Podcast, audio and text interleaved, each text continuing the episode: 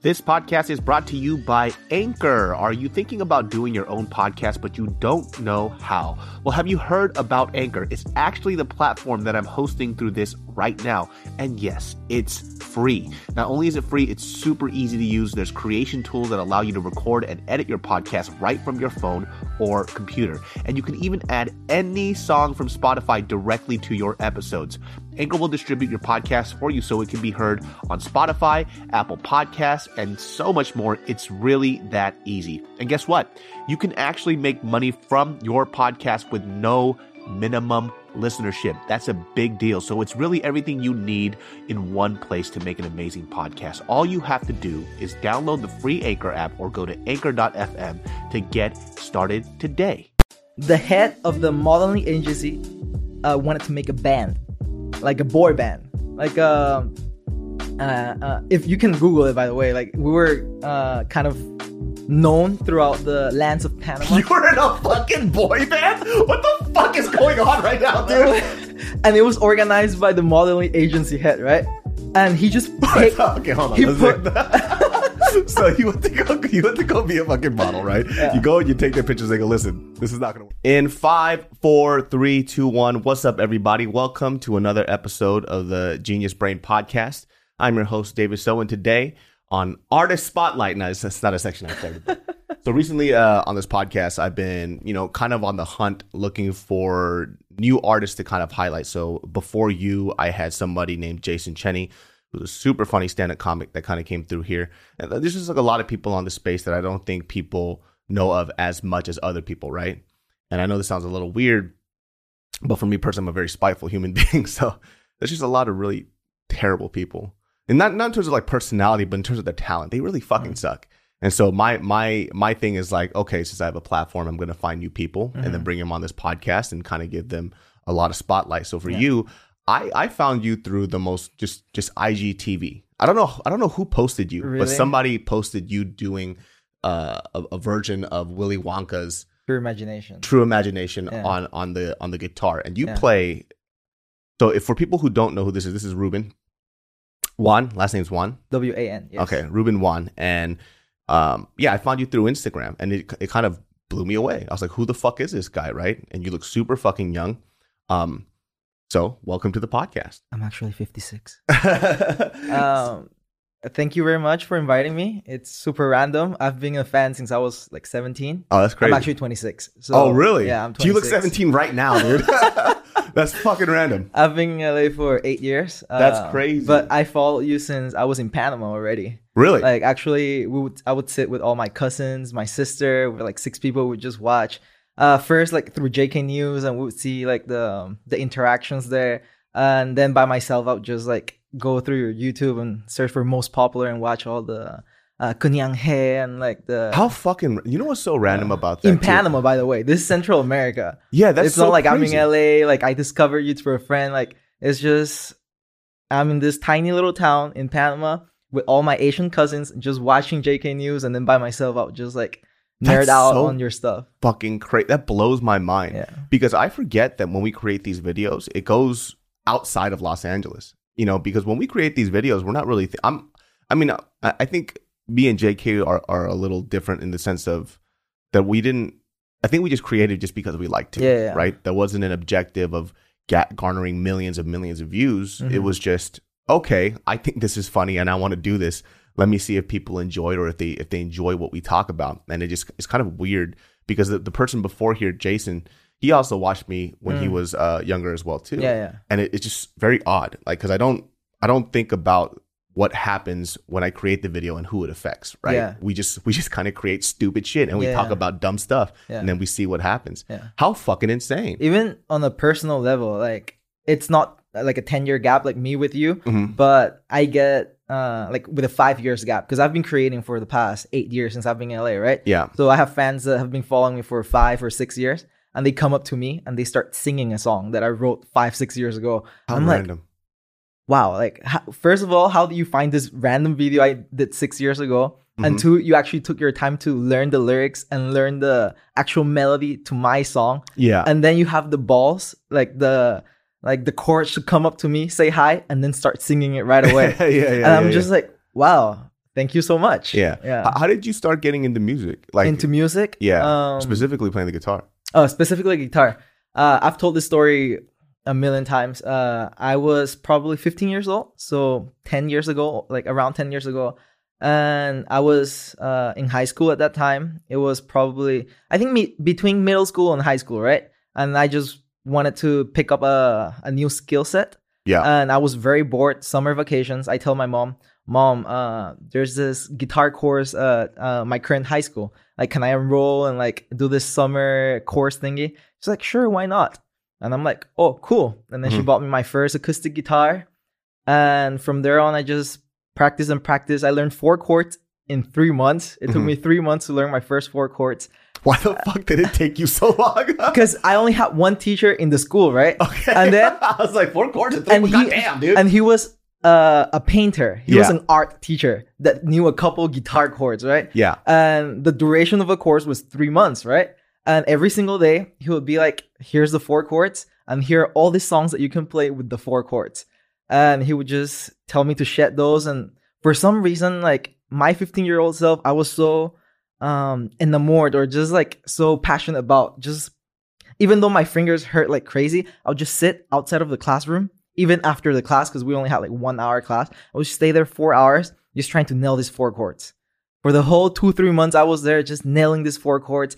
And that's how I fell in love with the guitar. But the true reason was to pick up girls. Of course, that's how it always is, dude. Why the why the fuck else would anybody pick up a fucking instrument? But the to pick up problem with that is uh, I was pretty, I was way chunkier back then. And, But it still fucking works.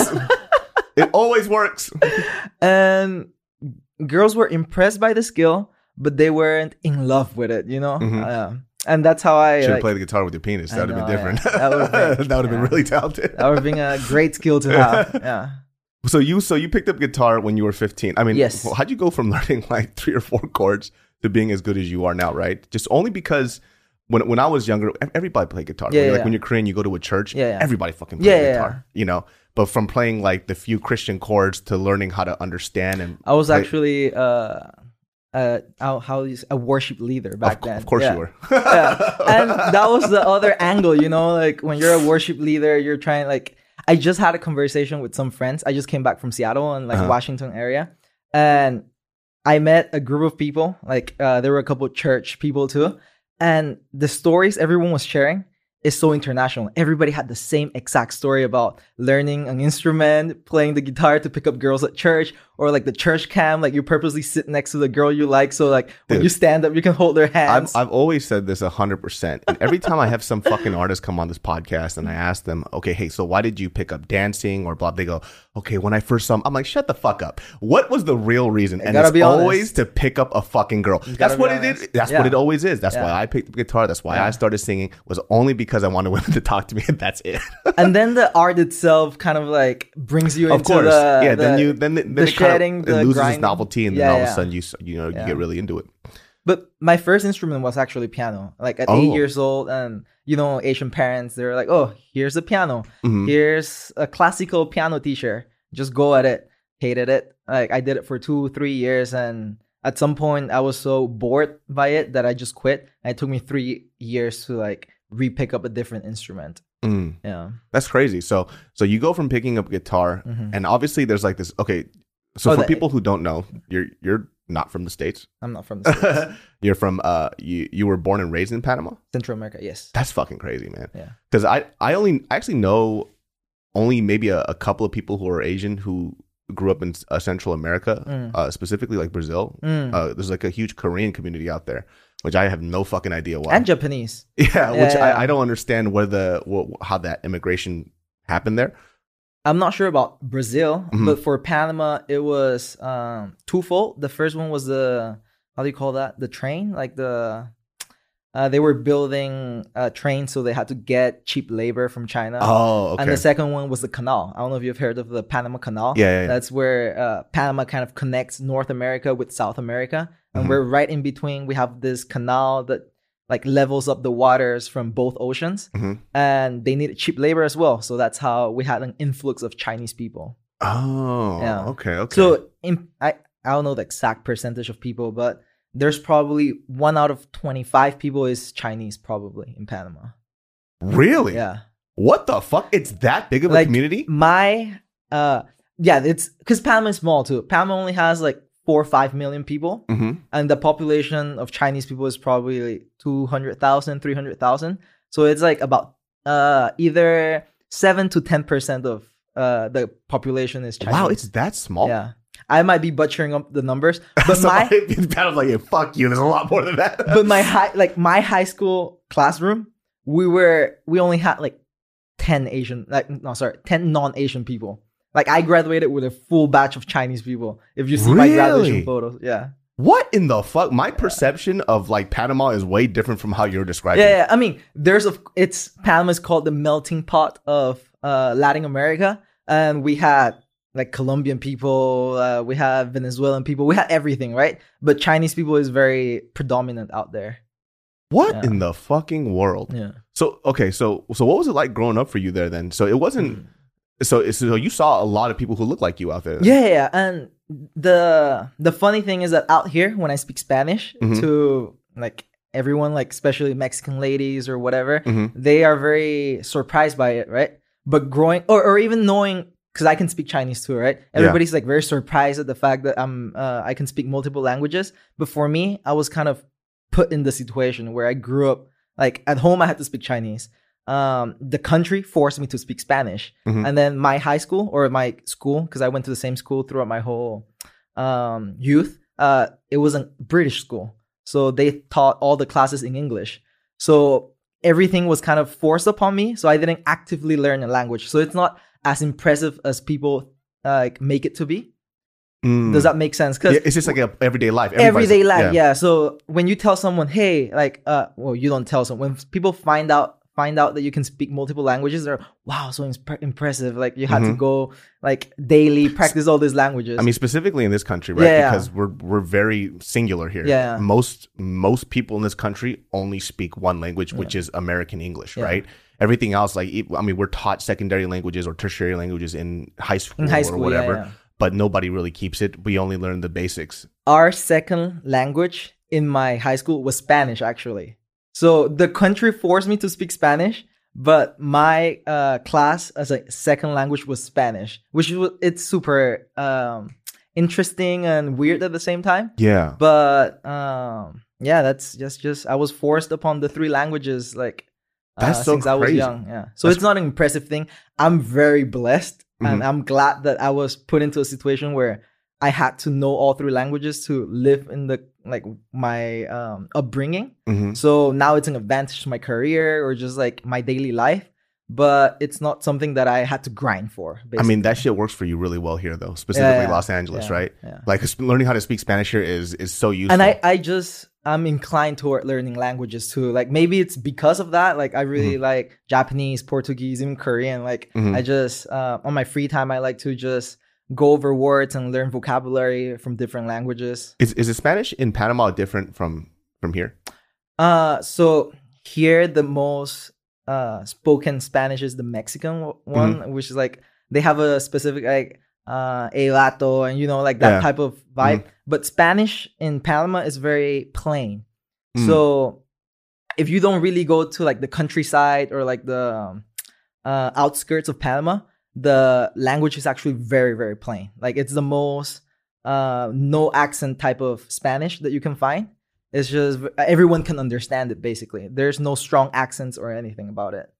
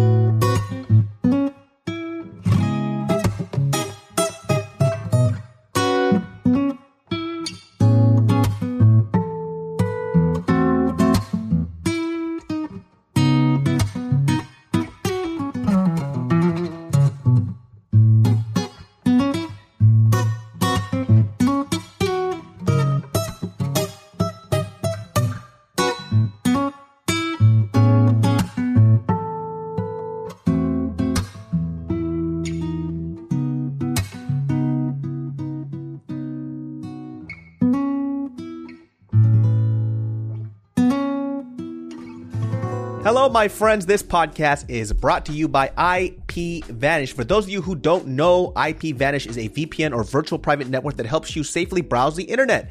Simply put, if you are on your computer doing just about anything and you don't have a VPN by IP Vanish, are you nuts? Being online is fun, but your data is everywhere and having it encrypted is a must.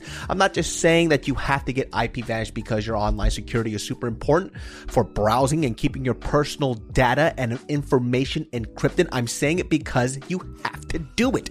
Here's everything you get with IP Vanish anonymous IP address. This means your personal IP address can't be tracked by anyone on the web. Circumvent any online censorship. Get protection when using public Wi-Fi, so basically nobody can snoop on your data or see what you're doing online. So go to ipvanish.com slash brain claim your 65% savings. They have plans starting at just 349 a month or $27.99 a year. This is the time to sign up with our discount and their current promotional offerings. You can get a VPN for 65% off their usual offering. IPVanish is the best of the best, even rated 4.7 out of 5 on Trustpilot, and that's with more than 6,000 reviews. Show these guys some love. Remember, it's ipvanish.com slash brain to get the deal and start protecting yourself online today. Oh. You can make it like strong Mm. acts that you can find the specific words that let's say a different state or province uses Mm-hmm. to like uh, accentuate different words. But if you speak plain Panamanian, uh, any Spanish speaking country will understand. Oh, so you guys are kind of like the prototype. So Yeah. I guess the prototype would be Spain. Yeah, yeah, but you know, uh, Panama kind of has a very plain Spanish for some reason. the the, Yeah. the Spanish, like I, I met somebody from Spain, but their Spanish they have like a lisp or something. Yeah, yeah. So they go, for example, "Hola, cómo estás?" yeah. Like that's the the Spain Yeah. uh, Spanish, but Panamanian would be like "Hola, cómo estás?" yeah. Like it's very uh, I I don't even know how to say like very. it kind of reminds me of like um, I guess like a Taiwanese Mandarin, right? So like yeah, may- yeah, maybe. it, it's Yeah. very like when I hear Taiwanese Mandarin, I could hear different words. It's very clean. Yeah, You know what yeah. I mean, versus when you hear the you know the one from the mainland. It's Yeah, like yeah, it's, yeah. it's very and even within mainland China, every province have their own intricacies in how they speak their own Mandarin. Yeah, Yeah, like the north from the south, and like yeah, every place has like their different dialects and way to. oh yeah, hundred percent. yeah. So for you, so when when did you move here, and then what made you move here in the first place? Just because you know, I, I mean, for a lot of people out there, I think when people come from a small town, usually people stay in their small towns. Yes, Like it's it's yeah. a very. I mean, first of all, I mean, you you just said that the population of Panama was what four or five million. four or people. five million people, and you go from four or five million to a whole fucking like country Yeah, area. yeah. California itself is probably well, bigger the- than Panama. Well, four or five million. I think L.A. is bigger than that. yeah, I think yeah, exactly. you know, the city of L.A. is bigger than that. It's Uh, crazy. Four or five million is when I left. So Yeah. in eight years, there probably have been like more people, like Yeah, maybe yeah. six million now. Yeah. Uh, what made me move out here was I've always wanted to study abroad, right? Even when I was in uh, ninth grade, 10th grade, 11th grade, like my dream has always been to move out of Panama and explore the world. Yeah. Because I'm an internet baby, right? Like Mhm. I just grew up with a computer, stuck at home, playing my guitar, playing video games. Like that was me. I was not uh, a very social person per se. Like I would go out and stuff, but I spend most of my time at home in the computer and looking at all interactions worldwide made me really want to see the world outside, right? And I explored many options, right? Like uh, when I was in 11th grade, like second to last year before graduating, I went to London to see some schools. Um, my dad recommended some schools in China, in Taiwan. I really, I personally wanted to go to Japan to study, Oh yeah. but my okay. mom was like, "No, no, no, too many earthquakes and natural disasters. You're not going there." Yeah. I'm like, "Fine." And Which was a good look because there was a huge in between that time there was a huge fucking tsunami and Yeah. earthquake. So, uh, your so mo- I- your mom was right. Just let She was right. um, but I still love Japan. I Yeah. really want to go to Japan someday. And I landed on LA. So before I came to LA, I, I worked at KPMG. I'm not sure if you Mm-mm. know. So between my graduating year and my year in LA, I had like a gap year, right? You know how Yeah. everybody takes like a gap year between high school and university, right? Mhm. Uh, and I took a gap year. And for me, my gap year was first, I did an accounting job.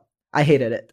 I did it for of three. course. I did it for three months. Why the fuck would you go and do accounting, man? I, I was put into it because uh, how my high school worked is that the last three years they give you a emphasis, right? Like they give you a very specialized curriculum. You can choose between being like the science guys, like biology, physics, chemistry. Mm. You can choose the business route, which is the one I took, which is accounting, economics, and like business classes.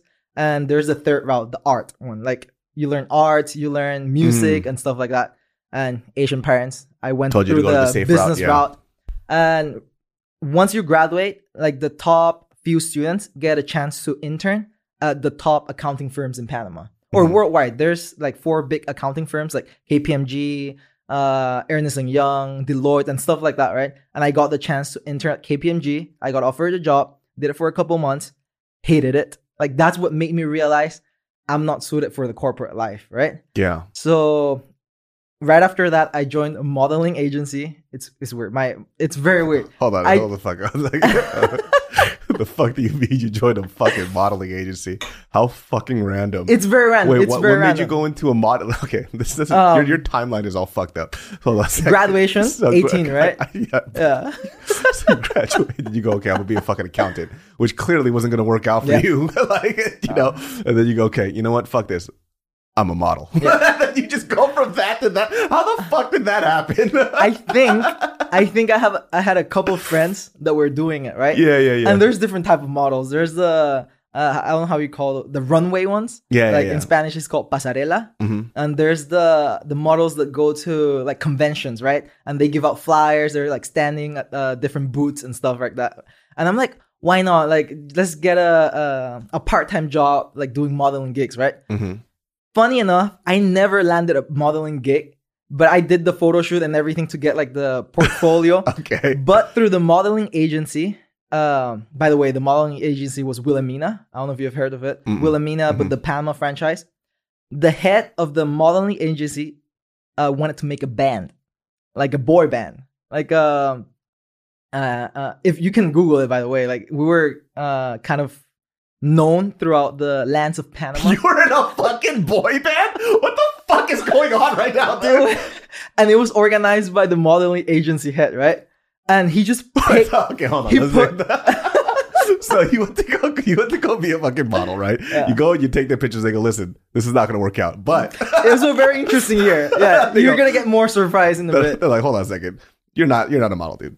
But we have this little boy band that I want you to be a part of. Yeah. Did they know that you could play the guitar? Yes, they did. They did. How the fucking Yeah. random? Yeah, and they they really went through their portfolio of models and picked out people that knew instruments. Right? They found a drummer somehow. They found a couple singers. So I was a back uh backup vo- uh how do you call it? background vocals? Like, Yeah. like second vocals or whatever. Yeah. But I was a lead guitarist, right? So Mhm. they wanted everyone to resem- um, uh, resemble the Beatles. So the head of the modeling agency was a fan of the 50s, 60s, and 70s music, right? So he wanted a cover boy band that did Beatles, Elvis Presley, like all this like retro music.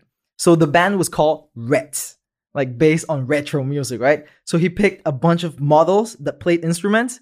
He put it together, and all of our shows were for rich white people in Panama. Yeah. So they paid really well. They treated us really well. We had like uh makeup artists and hairstylists and we had like writers and everything. So that was my first taste of what uh, a successful music career could look like, right? Yeah. And that's when I fell in love with the attention and stuff like that. Uh, I was in the band for probably six, seven months. And I thought there was a ceiling, you know, like Panama is such a small country. Like I don't want to be doing this boy band thing forever. Like um, I really love music. I want to take it somewhere else. And that's when I um, tried to look into schools, music schools, right? And the easiest music school to get into was one here in LA. And that's the one I applied for. I got accepted. And I decided to move my whole life to LA like after getting accepted. What the fuck? Yeah. That's crazy. So six to seven months playing Of this boy this band bo- thing, this yeah. boy band. Yeah. And we you, were in magazine covers and everything. Like if you Google it real quick, like you can oh, find I gotta see fucking photos. I gotta see performances. And this is all in. You guys are all singing in Spanish, by the way. No, in English. So we would sing like twist and shout and like all those like uh old school songs. Uh, I want to hold your hand and stuff like Beatles song, and we would wear suits in every single performance. Oh, they really wanted you to be like the Beatles. yes, That's crazy. yes, yes, yes, and like they wanted a specific look. It's the it's a head of a modeling agency. This was his. This was probably his childhood dream, right? A hundred percent. This was his childhood, dream, and he forced it on you Yeah, yeah. Like- and we were we were all like it's paying well Mhm. like there's an audience and we're still doing music you know and that Yeah. was our modeling gig slash uh cover boy band thing, right? Nowadays they even do choreography and stuff, Mhm. but me as the first generation, we didn't do like Yeah, yeah, yeah. choreography or anything. Like we were Mhm. just playing straight up covers, like maybe like uh changing it up a little bit. And yeah, if you Google them nowadays, they dance and everything. I'm Wait, like, so- shit. Oh, the, so the boy band you left. I left first. I was I, I was probably the first one to leave the boy band. Okay. Yeah. And then the, uh, did they? Is it just so? Did they have the same band, but they just flip people? Everybody start leaving because the first generation of Reds, Reds is the band's name with a Z at the end. Uh, the first generation, we were all more serious musicians, right? Not that the current ones are not serious musicians, right? But we wanted different things. Like we played rock, we played fusion music, we played Latin, uh, salsa, and whatever. So everybody wanted to explore um, different music worlds, right? Mhm. And same with me. I didn't want to be stuck doing cover boy band songs for the rest of my life, right? So I realized it first. I left, and slowly everybody also left, and they had to replace the members one by one, right? And what was their original method? They went through the models list and like they looked at Mm. it, and they got to a point where I think they realized that the band thing didn't work, like the music band thing didn't work. So I think the I haven't checked them in a while, but the most current lineup is all really handsome looking like young guys that Is it like the, the, the the K-pop model type of thing, right? Where without the full on like yeah, yeah, yeah. dancing and stuff and the music is still very chill compared to like all the EDM stuff Okay, okay, okay. yeah so it's not like the K-pop model but it's still like the boy band model where Mm. they have like uh, a bunch of pretty handsome boys like doing choreography while singing songs that girls love Yeah. yeah So how did how did it feel for you when you started doing music? Because obviously you went the accounting route, the modeling route, then the music route. Number one, did it feel right? And number two, like, did you enjoy all the attention? Like, what was the what was the feelings? I've I've never regretted anything I've done Yeah. in my career, except like in LA a couple things. But uh, back then, I think everything led me to here, right? Yeah. So I'm very grateful for every single experience. And I'm kind of omitting like uh, now that you mentioned the K-pop thing, I also did K-pop competitions in Panama. Of course. Yeah. Like, this is okay. What the fuck? Okay, you got to explain to people what the fuck a K-pop competition Yeah, yeah. is. So That's crazy. First of all, like this is what I talk about when I say how weird it is and how how influential Korean pop music is. Yes, Right? yes. Because when I was when I was younger in uh, high school and stuff, right? I liked Korean pop music, but I never shared that with people. Afraid I get my ass beat. Mhm. you know what I mean? Like you, you share with people that you like K-pop music with a bunch of dudes that look like women. oh, Yeah. even, even like when I was young, like you wouldn't share this. Yeah, you would, openly, you right? wouldn't share it, right? But I had a couple like close friends where like, Uh-huh. oh, like here are the Wonder Girls, like, and they're like, what are the Wonder Girls? Yeah. But it's like your best friends, right? Like, oh, check this, this is the Wonder Girls, and then slowly you turn them into like, oh, like I like this member too, I like that member. I mean, too. you could only imagine, right? Because you and I were like seven years apart, Mhm. right?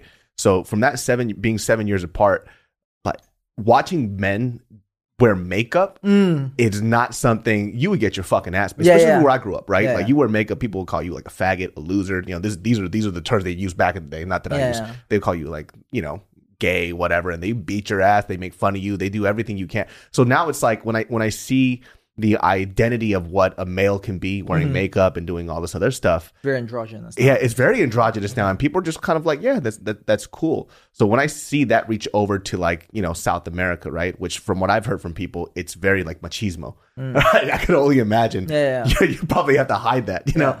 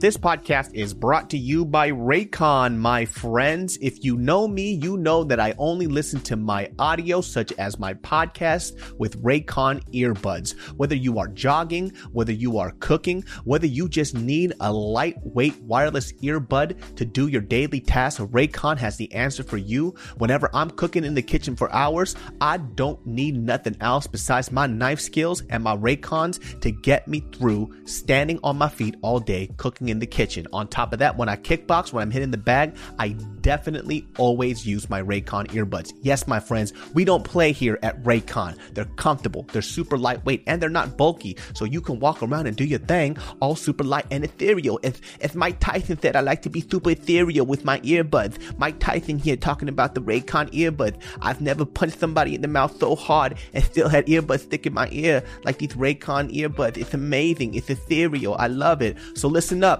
Mike is telling you guys right now that Raycon's offering 15% off all their products for my listeners. And here's what you got to do to get it. Go to buyraycon.com slash brain. There you'll get 15% off your entire Raycon order. And it's such a good deal. You want to grab a pair and a spare. That's 15% off at buyraycon.com slash brain. That's buyraycon.com slash brain.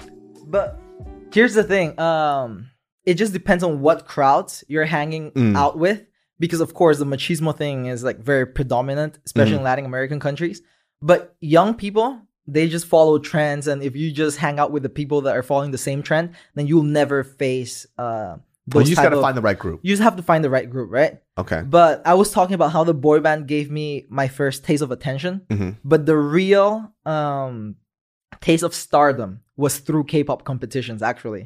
So uh, I did my first ever K-pop competition when I was 18, like during that gap year, and I did a cover of I don't know if you like Big Bang, right? Like the Oh, the, shit, the yeah, boy yeah. band, and I used their most popular song back then. It was like Haru Haru, like day Okay, by yeah. day.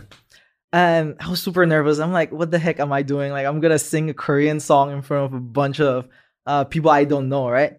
Uh, but I wore my little suit, like you know, a little Mhm. suit, and back then the V-neck shirts were popular, and I had my Justin Bieber emo cut going on too, right? So that was popular within the K-pop world. And the competition was dance covers and a couple of singing people. I was the only person to play it with a guitar and sing like a cover. And I did it uh, slowly throughout the progression of the cover. People realized what song it was and they got louder and louder and they just like Mhm. start cheering the song and just like singing along. 800 K-pop fans in a Latin American country, right? 500 to 800. I forgot the actual number. And once I was done, I was like, wow, like people can interact with someone on the stage at this level, even though it's a, just a random uh, Korean song, right? I really want more of this. I really wanted the tension of people cheering and just like singing along to whatever I'm doing on stage. And luckily enough, I won the K-pop competition. Right after, I got like a flock of like people coming, mostly girls. They want to like take a picture and like they were just like chasing me around. I'm like, this feels nice. Mhm. And then my best friends, they were like, oh yeah, no more pictures, blah, blah, blah. Mhm. You know, like at 18 years old, like you love the tension. Your friends are like helping you and everything. Yeah, yeah, yeah. And then I walked back to the car and there were still people chasing. I'm like, wow, this is amazing. Let's do this some other day, right? But I just, I'm really loving this attention. I go back home. I wake up the next day. Panamanian K-pop fans made me a fan club. Like I woke up and there was a Facebook Ruben Wan fan club. I'm like, wow, what the heck is this? How random. it was Yeah. super random, but it was enough to like spark that um that uh, drive. that like you- drive and that hunger and thirst. I think Yeah. it's thirst. And it fed into my narcissism and my pride and everything that an artist needs.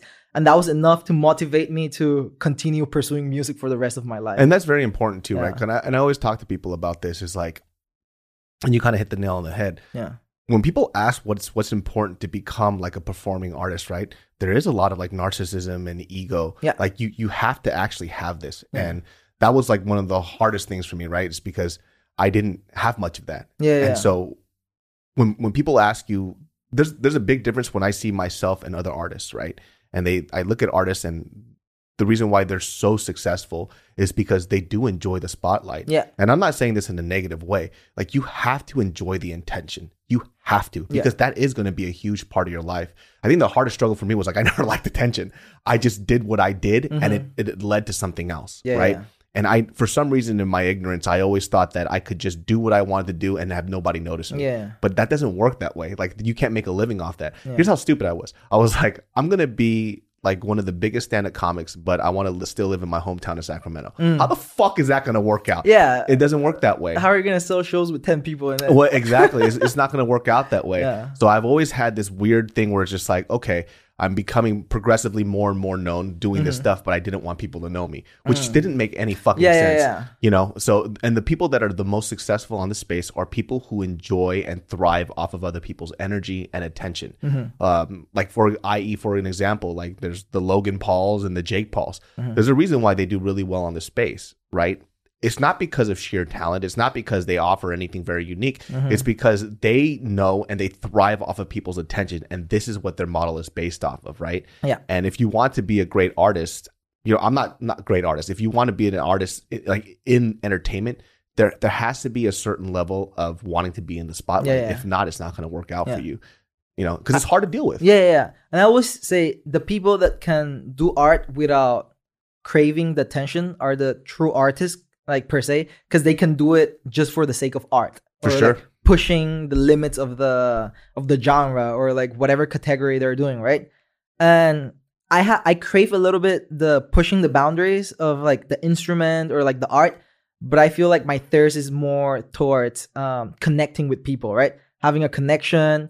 Um, yeah, that's the part of entertainment. yeah, You know that's I the- mean? like yeah, you're you're an entertainer. yeah, too. I'm an entertainer more than the boundary pusher artist, Yeah, yeah, right? yeah. And you have to realize what type you are, right? You cannot be in between because once you're in between, you're gonna you love too much your art, you get too hurt when people don't like it, hmm or at the same time, you make art that you don't like but people love it, and you hate yourself for making art you don't love but people love. Hundred percent. And so it's really hard to be a in between. Like, ah, I want to be entertainer, but also I want to push the limits. It's hard to be there. Choose your lane and know what path you want to take as Yeah. an artist or It's it's the, it's the yeah. best way because there's there's no other way, right? Yeah. There's you you have to figure out what you're going to be. yeah, yeah. There's I know there's somebody I know right now like this dude creates stuff only because he knows that it's going to get him money and Mhm. that's where he lives. Yeah, yeah. But when we have side conversations about what he does, he fucking hates it. Every Mm. day he hates it. He goes, "I've spent most of my life trying to make money, do all this other stuff, and now all this is all I know." Yeah. And then he looks at what I have, where I'm not as rich as he is, but he goes, I wish I would have done what you did. Like you Mhm. have long lasting friendships, connections, you're happy with everything that you put out. Mm-hmm. It's like, well, you got to pick and choose your battles. Yeah. Like if you want to make shitty fucking content and make Yeah. money, that's okay. Like just, but you don't complain about it. Like you chose it. And there know? there is a small percentage of people that can do what they love and also make the money part. Yeah. But that's rare. Like it's very I rare. do think it's Yeah, very rare. Yeah, it's it's, very it's rare. super fucking rare. You know what I. Mm-hmm. mean? And it's, it's it's a lot harder. I think it depends on what what you can sleep with, right? Like I've I chose to do podcasts, I did food or whatever. This is not in the realm of like making the most money possible. It's Yeah. just something that I very very much enjoy. do the things you enjoy. and yes. that's what keeps me going. There's Yeah. the only reason I could do this for fucking 12 years is Yeah, because I did what I enjoyed. You know, I, I don't have any regrets. Like I have like, okay, you could have done this and you could have been a lot bigger. Well, who the fuck cares though? I wouldn't have been happy. Mm-hmm. Yeah. The- the- If happiness is your end goal, you just got to figure out what that fucking lane is. Do you have aspirations to be bigger though? No, this is this is as to be honest, you like the platform growing is is just a platform growing. Mm-hmm. I had a I had a conversation with a buddy of mine, and this dude was trying so hard to reach a million subscribers on YouTube, Mm-hmm. and he's been on YouTube for a very fucking long time.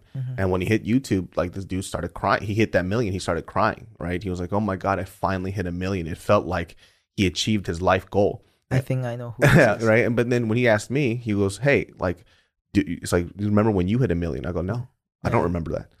I once once my I shit you fucking not. When, once I hit three hundred thousand, Uh, it didn't fucking matter. yeah, yeah, yeah. I was like, "Oh, I can do this," Yeah. and that's all that fucking mattered. So his perspective of what you know these these life goals and these tickers, like I've already achieved more than I thought I could. Mhm. People have to understand. Like I grew up with absolutely nothing. Not nothing. I had a good family. I had all this stuff. But in terms of like monetary wealth and everything else, and like I told you, being famous was never uh, an objective of mine. Mhm. It was just to create stuff that I really fucking enjoyed. Like being the best stand up comic wasn't because I wanted people to watch me do what I do. It's because I wanted to make people laugh. The objective was very different. So whether I became so everything that I have now is is a bonus. So you don't really hear me complain about my life ever. I mm. never complain about my life. You know why? Mm-hmm. It's because I had an objective. My my life goal was to be married, have kids, and have a white picket fence house. And that was the height of my goals. Well, I've surpassed that times a 1000000 So everything else is just a bonus. Mm-hmm. A bonus, a plus. Yeah, yeah. Everything is a bonus and a plus right now. Even having you on this platform right now, I'm not doing I'm doing it just because I want I saw your videos and I'm like, oh, I want people to know who he is. So Thank you. Like so the objective of my life is very different right? And because of that when people ask oh what's your next biggest step? And my manager gets frustrated too. He goes what's your next biggest move? I'm like i don't mm-hmm. fucking know. Mm-hmm. I don't know what the next biggest move is. Like i didn't expect to go have a netflix show sell this food show. I didn't expect any of this stuff. Yeah. i just did what i did and it opened doors for me.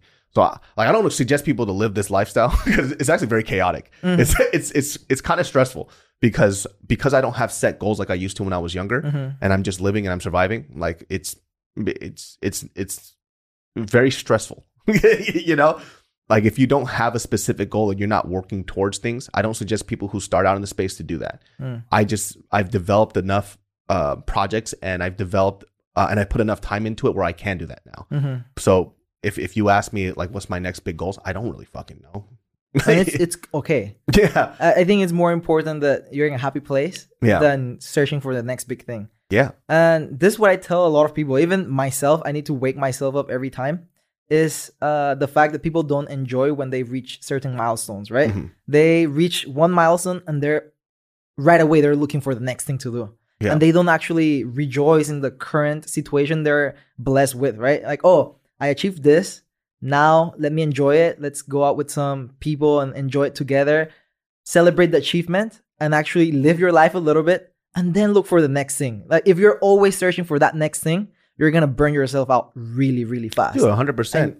Because he like you people even ask like, yo, where's your million dollar? Where's your million subscriber plaque? I- Yeah, I, think I threw it away when I moved. Like, I, don't, I don't know where it's at. I, I completely lost it. Yeah, yeah. I like the silver one too. I lost that too. Like Yeah, yeah. these these physical or even like these number these tickers, they don't give a value to my Yeah. life. They don't show value at all. Yeah, yeah. The proof is in the pudding. It's already Yeah. there. Like I don't need the fucking plaque. And if I want that plaque, I'll go to trophy shopping to make it for me again. Like and even uh, I'm gonna get a little businessy. yeah. Like there's so many people with millions of followers and subscribers that are living dirt poor. You know, Yeah. Like the number won't determine your lifestyle. The number is literally just a number. Yeah. Like knowing how to uh, monetize uh, whatever following you have is 10 times more important than getting a huge number and just like showing it off, right? The flex culture in LA specifically is so predominant that is kind of toxic at the same time.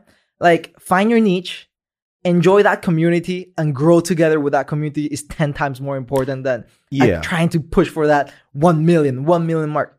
What's the difference between 999.999 versus 1 million? There's no difference. It's just a number that shows up on the screen. Yeah, that's that's the hard part too for a lot of young creators. They they don't understand the concept of like it's not about the million that you have in the followers, it's about Yeah. the connection that you have with the few that follow you. Yeah, yeah. Because there's a lot of people out there that'll die for you, right? yeah. But then if you're still reaching out to this community, that number one, they wouldn't care about any new projects that come out. They don't Mm-hmm. share your stuff. They don't buy your merch. Like this, these people are the ones that matter the most. And when Mm-hmm. you focused on the million instead of the hardcore thousands, it, it doesn't really fucking Yeah, matter yeah, yeah. you know um and and that's what a lot of people get caught up in and then for you too you you're you're going from a very small city to one of the most like craziest cities in the united states right there's a few metropolitan cities that are considered quite hectic Mm-hmm. san francisco los angeles and new york right i mean how was that adjustment for you moving to los angeles from this small town because los angeles even for me i came from sacramento which is a smaller town Yeah. los angeles was a very very difficult experience for me to kind of acclimate to Yeah, yeah. know?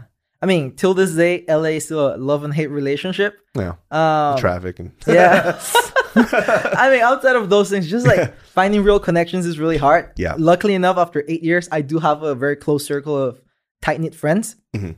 Uh, I'm really, really, uh, I really like to put importance on who I call a friend. Because especially in LA, at the beginning, everybody was a friend, right? Because that's how it happens in small towns. You have a mini talk, and then he's your friend, and you guys are friends for ten years, and it's all cool. Go to in the same LA, school together, uh, Yeah. everything. Yeah, in LA, having a, a good chat for 30 minutes, people will start calling you a friend, but it's really hard to determine if that's a true friendship or not. It takes a couple years to really know what's this relationship about, right? And not only that, um, compared to Panama, LA is already a very fast paced place, even though compared to New York, it's still very Yeah. slow. Uh, so getting used to everybody grinding every time. Like every time you're asking somebody the next big thing, uh, everybody's looking for that next big job, or I'm doing this, I'm doing that. They're trying to tell everyone what they're doing, and they're trying to network and stuff like that. It happens in Panama, right? But not at such an aggressive rate. Mhm. Here, as soon as I landed, everybody's trying to know uh, what you do. How can I help you? How can you help me? And how can we do something together to Where do you live? Where do further you occur? Yeah, yeah, yeah. Uh, so that took me a little time, but I kind of expected it already, right? I knew that I was gonna have to do the network culture and stuff like that. And luckily for me, uh, growing up, I did have a lot of chances to travel, right? I've been to China many times. I've been to the States uh, multiple times as well. Before actually moving my whole life to LA, I've been to LA probably like two, three times because LA is actually the place where you have to transit to go to China. Oh, okay, okay. Yeah, so I would stay in LA for two, three days. So I, I, I knew what the city looked like. I just didn't know what the culture of the city was like, right? So that probably took me a year, two years to get used to. And we can go back to the regrets thing, right? Because I was from a small town, my first two years in LA actually didn't like pursue like my passion as um as as much as possible, right? I was enjoying the party lifestyle. I was like, oh, like LA, there's a party every single day, every there's something to do every single night. So I was um entangled with that uh lifestyle, I guess. So my first two years were kind of a blur. Like I was just trying to go to as many parties as I could, meet as many people as I could, and just live the life that Panama didn't offer.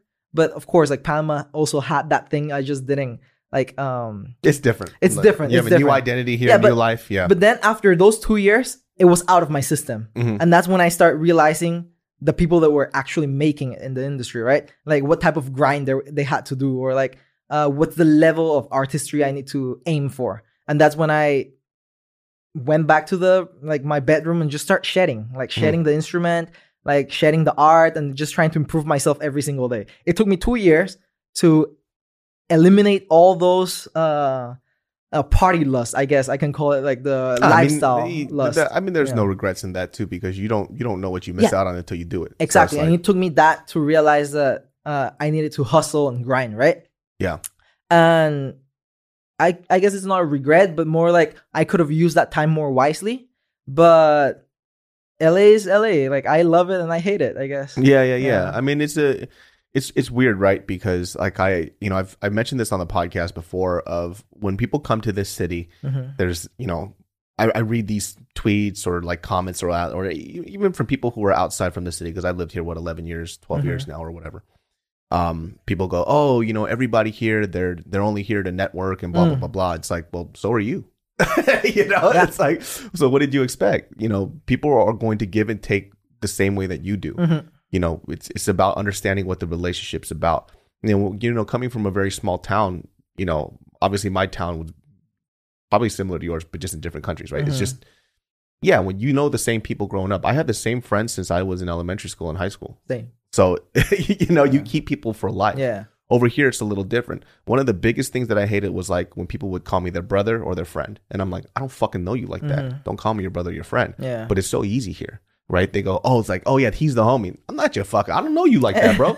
like I met you fucking once, you know. Yeah. And they throw these words out a lot, and a lot of the times, and we call this like fucking on the first date. Yeah. A lot of people here fuck on their first date, Uh. and they say it so fucking easy, Yeah. and people get di- disappointed when people that they just met stab them in the back. It's like, Mm. well, you just met them. You Yeah, didn't yeah. fucking know them. Yeah. It's actually your fault because you started calling them brother, friend, and best friend. Yeah. The people who do it the most in the city, girls. Yeah. They love that shit. Oh. Bestie! Yo, oh my god, I fuck with this bitch so hard. Like she's so she's just like and then two weeks later she's fucking her uh, her, her fucking boyfriend. Yeah, and they're like, yeah, yeah. how the fuck did that happen? Is because you don't fucking know them. You Yeah. Mm-hmm. fucked on the first date. You don't know these people yet.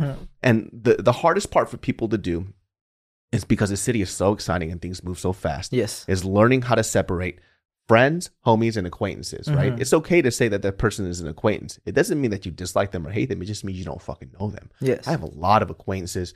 I have a good amount of homies, but I have a very small amount of friends. And that's okay. Mhm. Like you have to be okay with that. People look at relationships and like these deep connections as if as if you're supposed to have them in abundance. You don't. Look at look at probably your parents, my parents, all these older people. They only hang out with a few people. And My parents don't even have. I don't think they even have friends. I think my mom has one friend.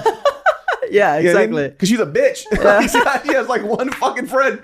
That's really about yeah, it. Yeah, and it's especially hard for that generation. Like my parents' generation was such a hustle and grind environment. Mm-hmm. They could care less about like uh, having friends. Everything is just an acquaintance. So I can somehow survive this country, basically. Yeah. Yeah. I mean, you came here, and uh, so when you came here, you already knew how to speak English and everything. Yes, yes, yes. So- my parents didn't speak Spanish when they went to Panama, so that's like those are my true superheroes and idols I look up to. Like my parents, those Yeah. are like I don't even know how they did it, but they somehow managed to uh, build their own legacy in a foreign country.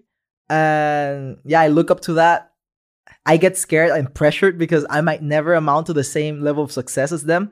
But it's at the same time very inspiring to look at them and how they built their lives. Yeah. So Yeah. how did you go from you know the partying life, and then you decide to grind out to you know people knowing your music here, aside from your boy band stuff? Like how did the people get to know your music here? Oh yeah, so after I did the K-pop stuff, right, I, I kind of wanted to detach myself a little bit from that because I got into the I'm a musician, like, Yeah, I'm an yeah, yeah. artist, you know.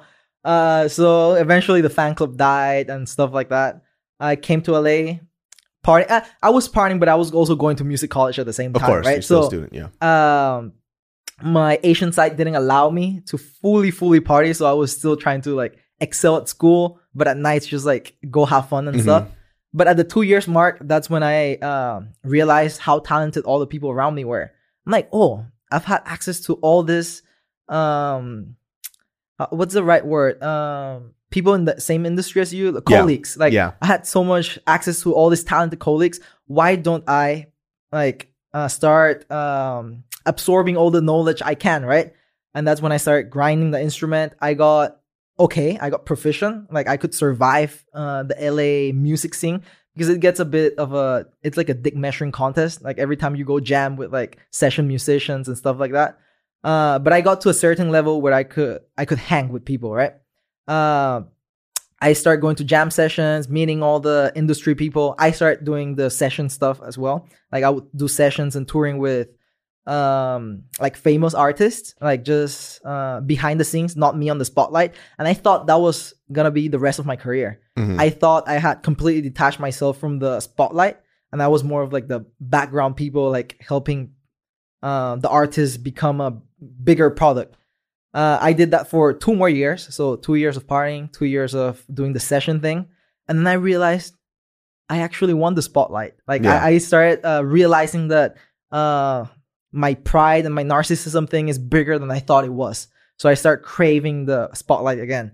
Um, so I started doing my own stuff. I started releasing um, fun little Instagram videos where instead of just jamming my college practice exercises, I would put some more thought.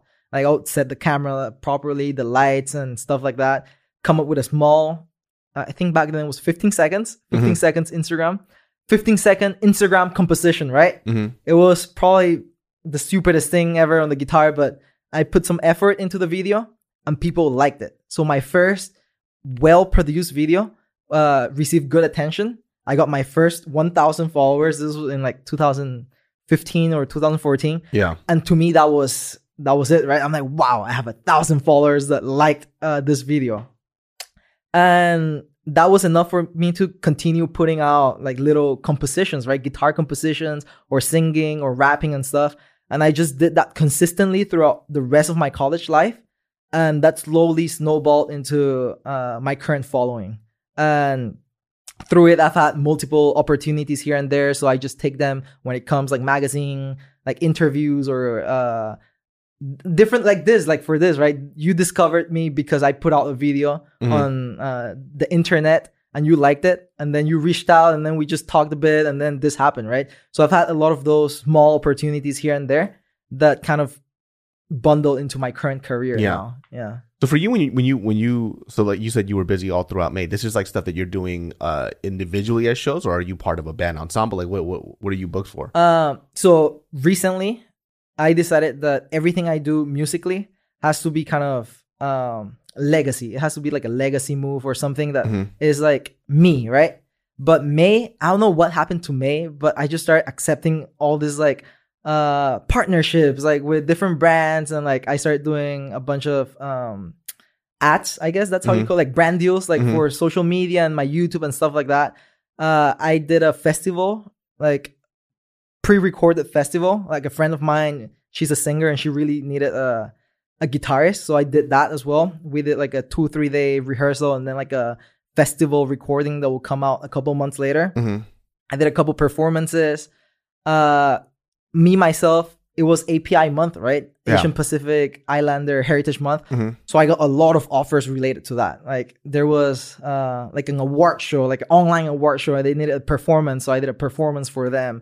Um, Instagram had uh, Facebook or Instagram. They were together. They had like an event where they were celebrating uh, Asian American people. So they asked me to talk, and I was part of their Mhm. uh, panel, and like a lot of things just snowballed into May. Like I thought May was gonna be all about me writing songs for my upcoming album, Mhm. but no, May was all about brand deals and just like talking at events, playing at events, and doing like live show performances and stuff like that. Yeah. Do you Yeah. have um do you have any artists that you really want to work with? Like in terms of like playing for or playing Uh, with? playing for.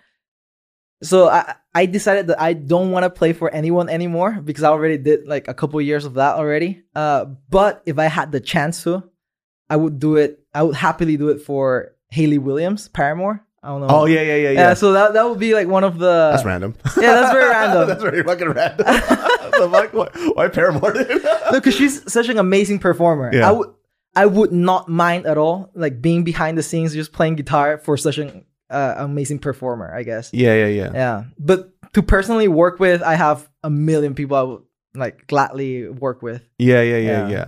Because like I, like, I'll work with you. Do you want to release a song? I, I'm too busy doing bullshit right now. Music is such a hard thing, right? Like I've I've never really enjoyed music to where I wanted to like pursue it. It was always Yeah. just a side hobby, right? Mhm. Like guitar was something I tried to pick up because I wanted to sing, but usually somebody else played for me Mhm. because I couldn't pick it up. It was so Yeah. fucking hard. Like I just I couldn't do both. Yeah, it's so damn difficult. Like even like playing the guitar, like I've because I've never really tried to learn the guitar per se. I Mhm. never understood the instrument, Yeah. right? Because we were we were like praise leaders. Praise Mhm. leaders only knew their very specific chords. We knew what to play. We had the shitty ass fucking drummer, shitty ass, and we just played praise music. You know. Yeah. So in terms of like understanding the instrument, it was just something that was like far out of my reach. But when I see people play the guitar, right, and I just I'm like, I definitely don't know the instrument. Know, Yeah. like the instrument is some, a lot more complicated than it actually looks. Yeah. Because anybody can pick it up and play their few chords. Mhm. That's not a problem. They could do the same like rhythm strum that everybody else does, but learning how to play it is Yeah. something that blew my mind. Like, even like somebody like AJ Rafael, like when he like uh, sheet reads. Oh, he's amazing. I'm like, what the Yeah. fuck? How do you do that? Yeah, you know, he's he's like, oh, well, today, like, I just found this uh, sheet music that my, you know, uncle had before, and I'm just gonna play it right now. I'm like, this is the first time you ever saw it. You sheet read, like, I don't get that shit. Yeah, I guess it's like improv. Like, Yeah. like when you do comedy and you improv and Mhm. you like riff with other comedians, it's the same skill. Mm. Like you have to practice it, and eventually it becomes part of your skill set, and it just comes naturally. Yeah, I mean, Yeah. it's it's yeah. Like I when I see like I have a, a buddy named his is Ken Belcher, right? He Mhm. I think he went to USC for for music or some shit, right? And he used to. Right on. I'm also a USC grad. That's awesome, dude. And see, like for him, like he uh he used to do. I was like, hey, I want to do this cover, and Mm. he was like, oh, cool, let me listen to it. He goes, got it, and then. 20 minutes later, he records it and he sends it out to me. I'm like, Yeah, hey, yeah. what the fuck, guy? Yeah. How the fuck did you do that shit? You know, For- like I don't, I don't understand it. Like I, I don't understand how somebody can listen to something and be like, oh, is this chord, is this progression, and is this, this, and that. Yeah. You know, it's so weird.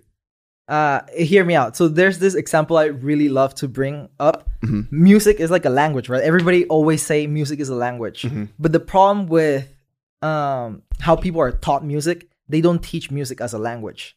What they do is that when you're eight years old, they sit you down and they tell you you are a beginner. You are level one, so here learn your scales and like learn this is do re mi fa sol la ti do whatever, right? If you really wanted to teach music as a language, right? Little kids that are three years old, um, they hear how adults are speaking and they're learning how to speak the language. That's why at five years old, uh, a five year old kid can speak English like fluently, right? If you really taught music that way, like just putting them in a situation where they have to like survive. If you put a three year old with a guitar right now and we're two professionals jamming, he'll have to survive and adapt. He'll like learn what we're doing, okay, and then he'll slowly start doing it without knowing the alphabet or like the words or whatever, right? And eventually, after a year of just looking at professionals doing their thing, he will pick it up too. That's how little kids learn language. Hmm. You put a three year old here, hear us speak for a whole year, he'll start speaking English fluently as well, right? Hmm. So it's not about the 10,000 hours of practicing the instrument. It's more about how you actually uh, absorb all that information, right? Um, English, when you learn your first language, you didn't learn the letters first, right? You didn't learn grammar Yeah, yeah, first. yeah. You only heard what adults were saying and you were copying. Oh, like uh, my mom said hi and he said hi, so that must be a greeting, right? If you teach a kid music that way, like I do a lick, he does a lick, oh, that must mean communicating. And he'll learn that that's communicating instead of knowing, oh, that's a do re mi, that's a fa sol, whatever, whatever, right? Um, and that's what I'm saying. You have to teach kids music as a language, not music as a curriculum, right? Mhm. And that's the biggest pitfall of uh, why I hated piano, for example, at eight years old, right? Because they taught me everything as grammar or vocabulary. Here are your exercises. Here's your scales. Here's your whatever, whatever. That's the fastest way to turn somebody like off from Yeah, because I learned piano. I don't remember shit. Yeah, exactly. But if you were taught as a language, then you would still be jamming and like playing with people just by ear, you know, because you speak music as a language.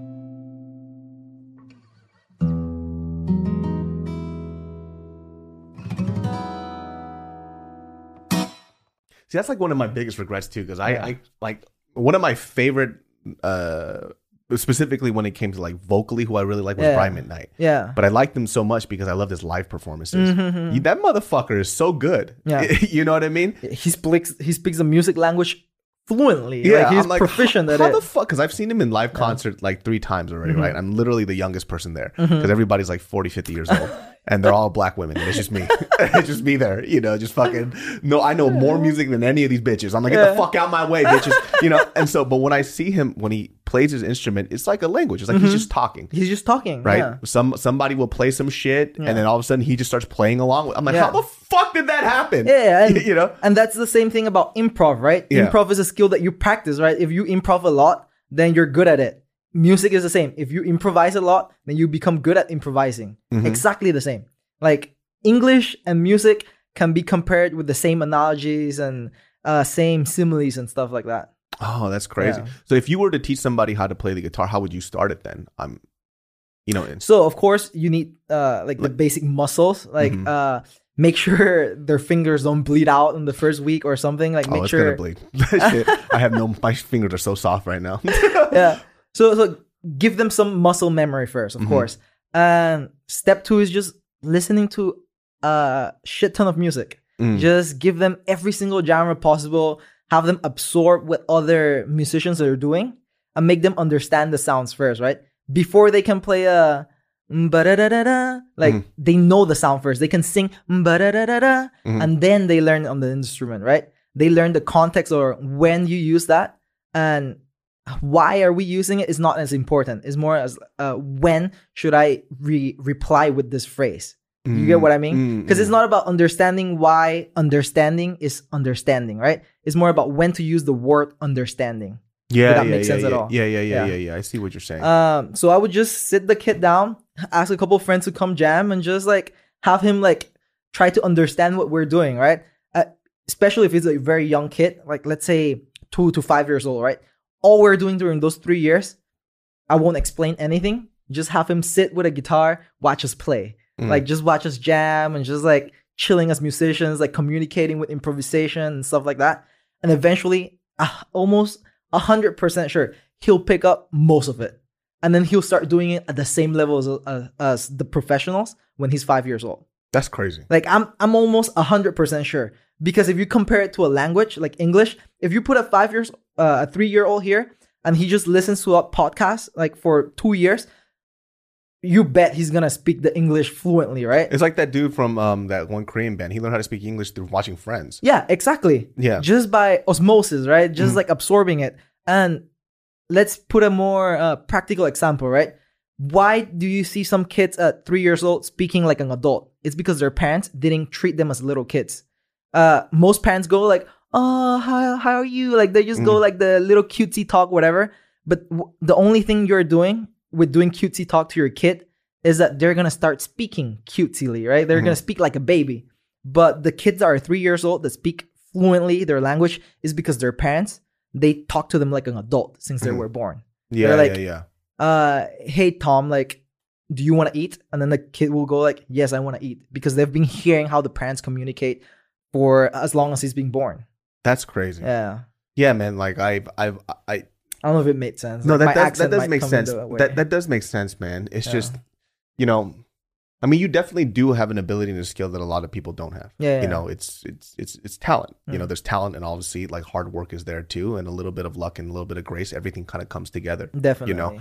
And I guess like for you, you know, before we sign off, like what what's like some advice that you can give to somebody who wants to go into the same route? Because I've also have other fans who, you know, like you watched my videos, but they never turned out as well as you did. yeah, yeah. You know, um, this is like from my perspective of things. Sometimes people their confidence precedes their skill. Yeah, yeah, yeah. you know, and that's that's that's the stuff that I get scared about for a Mhm, lot of mhm. kids. Right? They go, Yeah. "Oh, I I've seen you know Ruben do it, so I can do it," and they go out and they they kind of. I think the difference between you and them is that you did the due diligence 1st Mhm. and then the the idea of becoming famous and Yeah. you know being known for your stuff comes after because the due the, the, due, the, the, Due due diligence was done first Yeah, yeah, yeah. right so i guess like for you if somebody says that hey i want to be a ruben like Uh-huh. what what would you suggest that they do They want to be a Ruben. like in terms of like music and where their career wants to go because there Um, are already people like that now Yeah, yeah, yeah. you know So first of all, figure out financial stability, right? Mhm. Your career needs to make sense before you actually pursue it, right? Mhm. You cannot uh, be worried about paying rent next month and do music. It's just any job whatsoever. Right? You cannot be worried about paying rent. So make sure everything you're doing is making sense financially first, because that's gonna take a big stress off of it just from the get go, right? Like you can focus on your art when you don't have to focus about where you're gonna sleep next yeah, month, right? yeah yeah yeah uh make sure all the numbers make sense right okay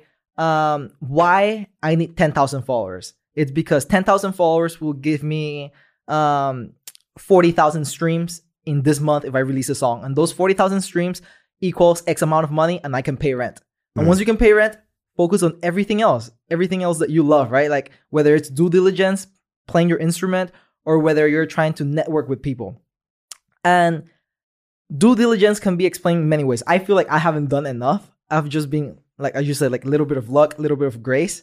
Uh, but always know that success is when opportunity meets preparation. Mhm. Like without the both things, you don't get success, right? You need to be prepared at all times to just do your skill, right? Like at any moment, if somebody asks you, show me your skill, you need to be ready.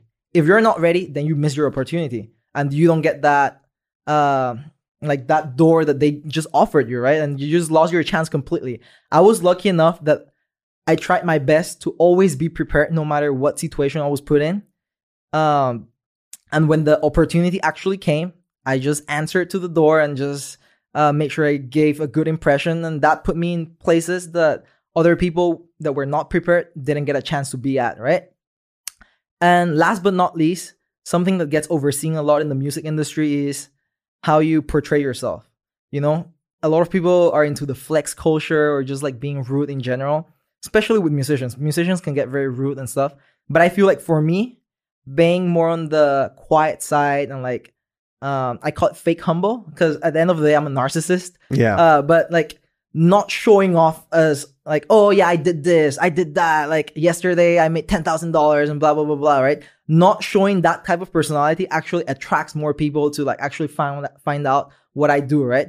And by starting conversation and getting people interested in who I am, like, oh, how can he be at this level and still be nice, right? That will make people come to you and ask you. And when they ask you, that's a more real connection than actively networking, right? yeah.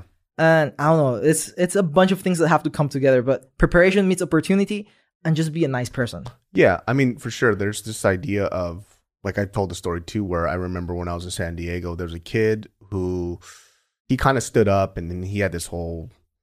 I mean, it was it was it was this conversation about like how Asian parents don't support what you want to do, Mhm. right? And you know, we hear this a lot, mm, and I've I understand and I and I understand both sides, right? Because as I get older, I start to empathize more, specifically with our parents. You know what they have to go through and the kind of what they want to see us do. They don't want us to see us struggle, and you kind of already brought that too, where you think about, okay, well, I have to make sure I'm financially stable, so I don't have to struggle with my art, which is Mhm. very sound. And I don't think a lot of people say that.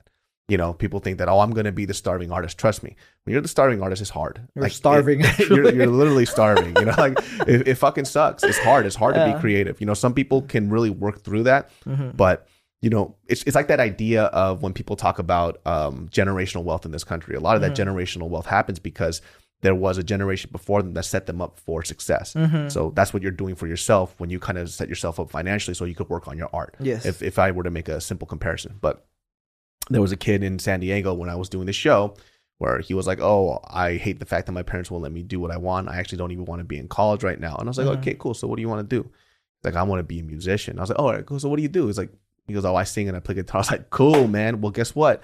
There's like 400, 500 people here. I have a guitar right now. Yeah. You could." Perform something for us. And he Yeah. goes, Ah, I don't want to. I was like, You're full of shit. Yeah, Like, you know, you don't have the skill or the confidence to come up here and perform. Yeah, yeah. It's like that's bullshit, you know? and that was his opportunity and he did he wasn't prepared i guess and that could have been his first 500 followers that could have kickstarted his career you know Yeah, a lot of people And- are full of shit. yeah, you know? they they they they think it's so easy for somebody to sit down and say that, oh, you're you're so lucky, you did all this other stuff, but it's like if you were given the same opportunity, you wouldn't have been able to capitalize Yeah. on it, and that's the biggest difference. Yeah. You know, I think a lot of people like to they like to be the backseat driver. They love to give instructions to people, but when you put them at the wheel, they don't know what to fucking Yeah, do. yeah. And it's it's hard in this Yeah. generation. It's easy on Twitter for people to go ahead and shit on somebody to have opinions about stuff, but when it comes to what they have to do, they're silent.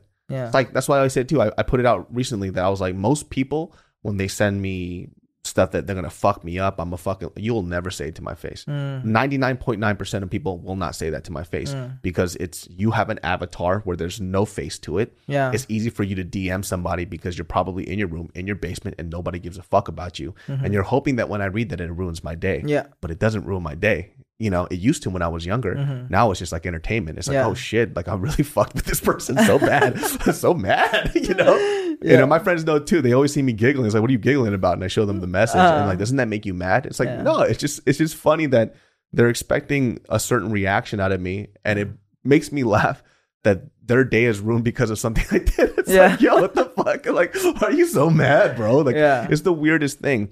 You know, I, you know, yeah. So opportunity and that the idea of success is it's very congruent. It kind of comes together. and yes like luck makes a little bit of course, that there's always a little bit of luck, you know, but that's not the whole picture. that's not the whole picture and if you really really crave for it you'll find a way to find that opportunity like it's not like you have to wait for it to fall from heaven like if you really crave for it your preparation will seek that opportunity and you'll find it Yeah, I love that Yeah. too. And I had talked about this on this podcast, and there's still people who don't understand it. They go, Well, you're saying you're not lucky at all? Listen here, you fucking dumb fuck. I keep, I keep telling you, it's not. I'm not saying that luck has nothing to do with it. I'm Yeah, saying yeah. it's a part of the bigger picture. Yeah, yeah, yeah. Everybody has these lucky opportunities. It's about who capitalizes on it. Yeah. and who made the smarter moves. It's just it's just so more complicated than just to say that somebody's lucky. And here's a, a very ex- uh, recent example, right? Somebody told me they really want music placements, right? They want their music to do like sync licensing and getting plays on shows like that, right? And they're like, but I'm not getting the opportunities. I'm like, yo, literally go to Netflix right now, go to the credits of whatever show you like, look for the music supervisor, stalk the crap out of that name. and it may happen, you know, like you Yeah. never know. Just find them on LinkedIn or something, email them and tell them, hey, what music do you need? I got a catalog. It's as simple as that. You finding the opportunity, you know? Yeah. Like, and it may not happen that way, but I've heard so many people that actually did do it that way, right? Just like uh, find the people that will make your career happen, stalk the crap out of them, email them, reach out, and you might be surprised at the outcome of it. Yeah, you never know. you Like, never know. the Like, last podcast, uh, I Yeah. talked about wanting to talk to this dude China Mac, and Yeah. like, I, I was like, I DM'd him. you know, that's what I did. and he was here, right? Yeah. Like, yeah, then it's as simple as just having the balls to reach out. If you Yeah. really crave it, you'll find a way to achieve it. Yeah. hundred percent. Well, guys, uh, that wraps up this podcast. I hope you guys enjoyed that. Um, before this podcast ends, though, uh, I would love for you to play some music, and I want to kind of put it throughout the podcast so people kind of get a feel of who you are. Okay. But uh, where can they find you, man? Uh, you can find me everywhere at Ruben Wan, R U B E N W A N. Spotify, Instagram, YouTube, whatever. It, every, everything is Ruben Wan. Perfect. So you guys Yeah. can go ahead and support and check him out. He's actually one of my favorite like musicians out there right now, specifically the way he creates content and always support people that you really, really fuck with and enjoy. Just because you know about them doesn't mean that everybody else will. So uh, remember Genius Brains every uh, Thursdays and Sundays, and we'll see y'all next time. Take care. Peace. Bye bye.